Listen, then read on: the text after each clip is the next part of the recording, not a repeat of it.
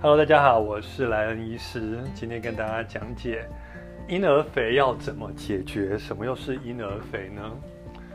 我觉得这是一个很多女生也是男生相当困扰的问题。明明我其他地方都很瘦，为什么我脸还是瘦不下来？特别是嘴角旁边那一块，像拱肿肿的地方，我们叫做嘴边肉，或有些人说我是婴儿肥。或有些人是说它像花栗鼠，大家知道花栗鼠吗？花栗鼠就是好像嘴巴含着一个栗子，藏在嘴巴内、口腔内，两边肿肿的。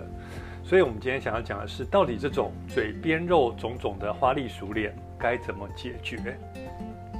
这问题非常好，很多人以为它是天生肥，其实主要我要讲花栗鼠脸通常有两个原因。第一个原因叫做口内脂肪过多。大家知道，我们的脂肪分成皮肤下脂肪，叫做外侧脂肪；一个叫做口内脂肪。所以，解决花栗鼠脸，第一个要做步骤课就是解决口内脂肪过多的问题。那这个手术其实蛮不会太困难，恢复也很快。这个手术叫做口内取脂手术，口内取脂肪手术。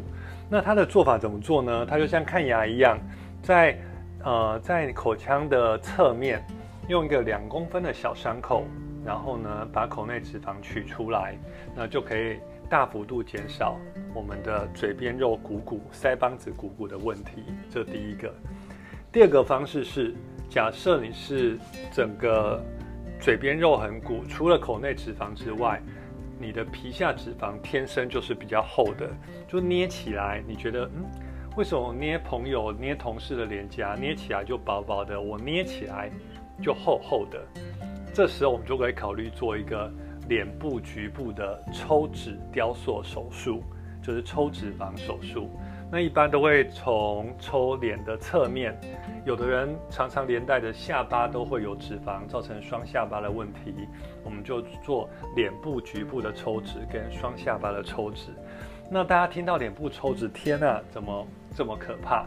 但是请大家别担心，现在脸部抽脂的安全性是非常高的。加上张医师，我们用我们的微缩抽脂技术，微缩抽脂技术它是一个更恢复更快，对组织破坏性更低。